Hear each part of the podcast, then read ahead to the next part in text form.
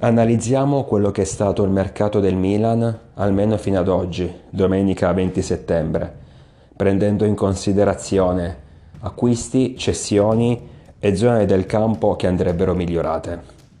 Partiamo dai portieri.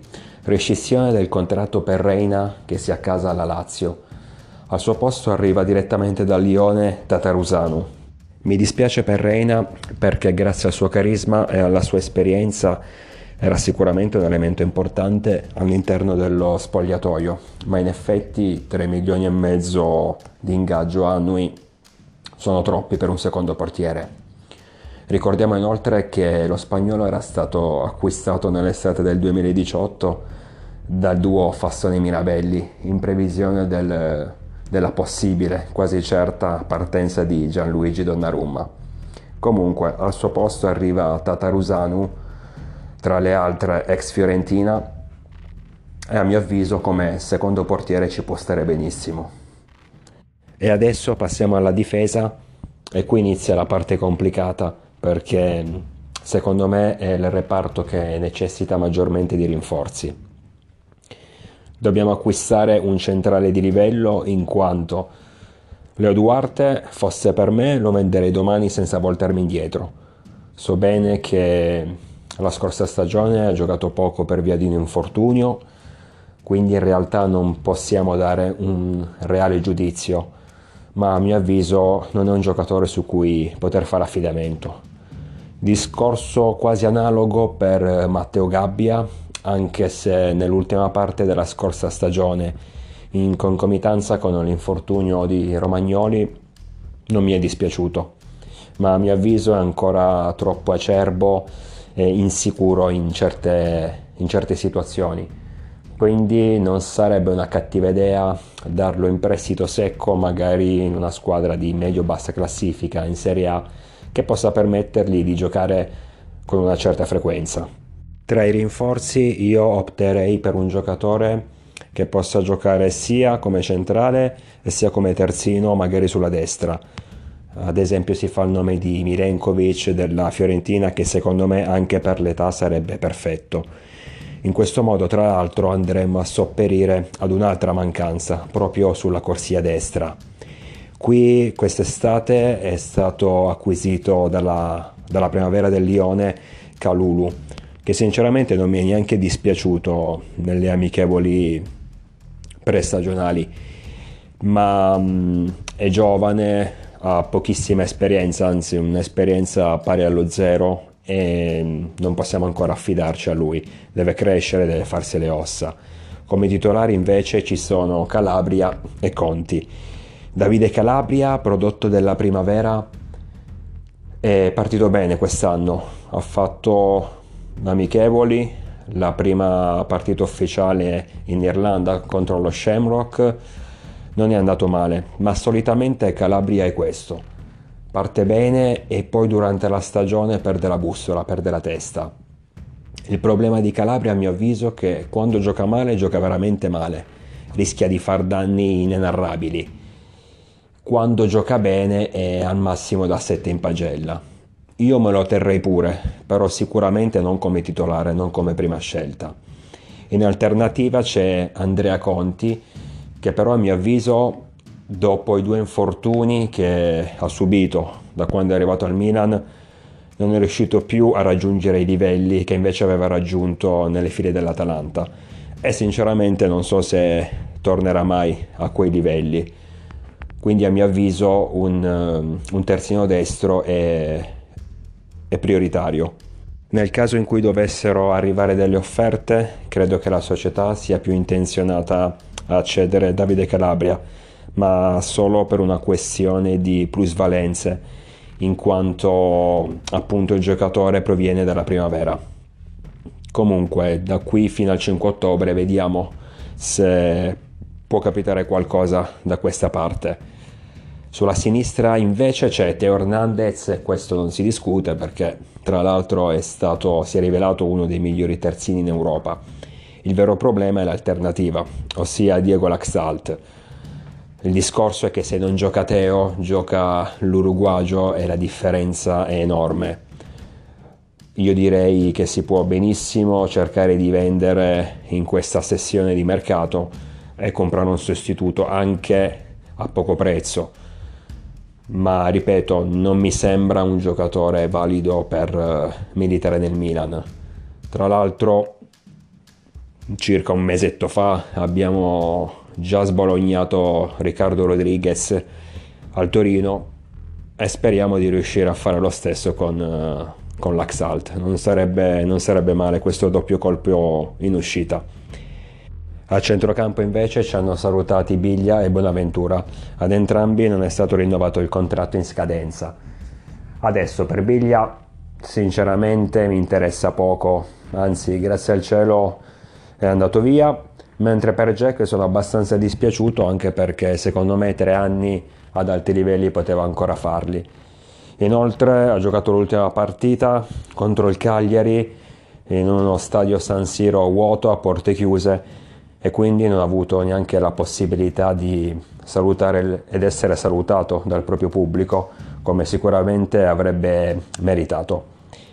Da Brescia in prestito con diritto di riscatto arriva Sandro Tonali, giocatore che ha acceso l'entusiasmo tra i sostenitori rossoneri Sicuramente un ottimo acquisto, giovane, di grandissima qualità, doti tecniche, futuribile.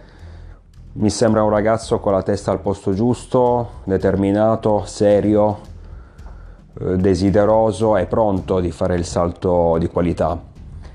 Eh, non dimentichiamoci comunque che è molto giovane, non ha mai giocato ad alti livelli, quindi ci vorrà tempo per uh, fare in modo che entri nei, nei, meccanismi, nella mentalità di una grande squadra. Comunque sicuramente un ottimo acquisto. Serve, servirebbe un quarto centrocampista e penso che alla fine il Milan porterà a termine questa operazione, considerando che Pobega, che lo scorso anno ha fatto molto bene nel Pordenone, però appunto nel Pordenone in Serie B, Comunque è tornato alla base, ma verrà probabilmente girato in prestito secco in una squadra di medio-bassa classifica in, ehm, in Serie A per fargli, fare, per fargli, fare, le ossa, giustamente. Perché un conto è far bene nel Pordenone, un altro discorso è giocare nel Milan. Sono due cose completamente differenti. Eh, dicevo, prenderemo un quarto centrocampista, è da due mesi che si parla di Bakayoko, ma il Chelsea non molla la presa. I londinesi vogliono tra prestito e diritto di riscatto circa 30 milioni, una cifra sicuramente fuori portata ed esagerata per il valore del giocatore, che a me piace parecchio. Mm, mi è piaciuto molto l'anno in cui c'era Gattuso, è stata una bella diga a centrocampo e sarebbe un'ottima alternativa che sì però effettivamente 30 milioni sono una valutazione spropositata. A mio avviso il Chelsea si è un po' impuntato in questa trattativa. Eh, secondo me non vuole darla vinta troppo facilmente al giocatore che tra l'altro ha già trovato un accordo con il Milan, riducendosi l'ingaggio sensibilmente. Eh, il giocatore è fuori squadra dal Chelsea, tant'è che non ha neanche ricevuto il numero di maglia e i londinesi sanno che la valutazione di 30 milioni è spropositata. Inoltre fra 12 mesi il giocatore andrà vicino, sarà vicino alla scadenza di contratto e quindi nessuna società sarebbe disposta a spendere una simile cifra per un giocatore che di lì a poco potrebbe essere acquistato a zero. Quindi credo che alla fine, nonostante il Chelsea in questo momento non vogliamo mollare la presa. Credo che alla fine eh, l'operazione andrà in porto, probabilmente l'ultima settimana di mercato. Perciò ad oggi sono convinto che il quarto centrocampista per il Milan sarà appunto Bakayoko. Direttamente dal Real Madrid in prestito secco arriva Brahim Diaz. Già a gennaio poi eh, probabilmente le due società Real e Milan potrebbero nuovamente sedersi ad un tavolo per discutere il riscatto del giocatore a favore dei rossoneri.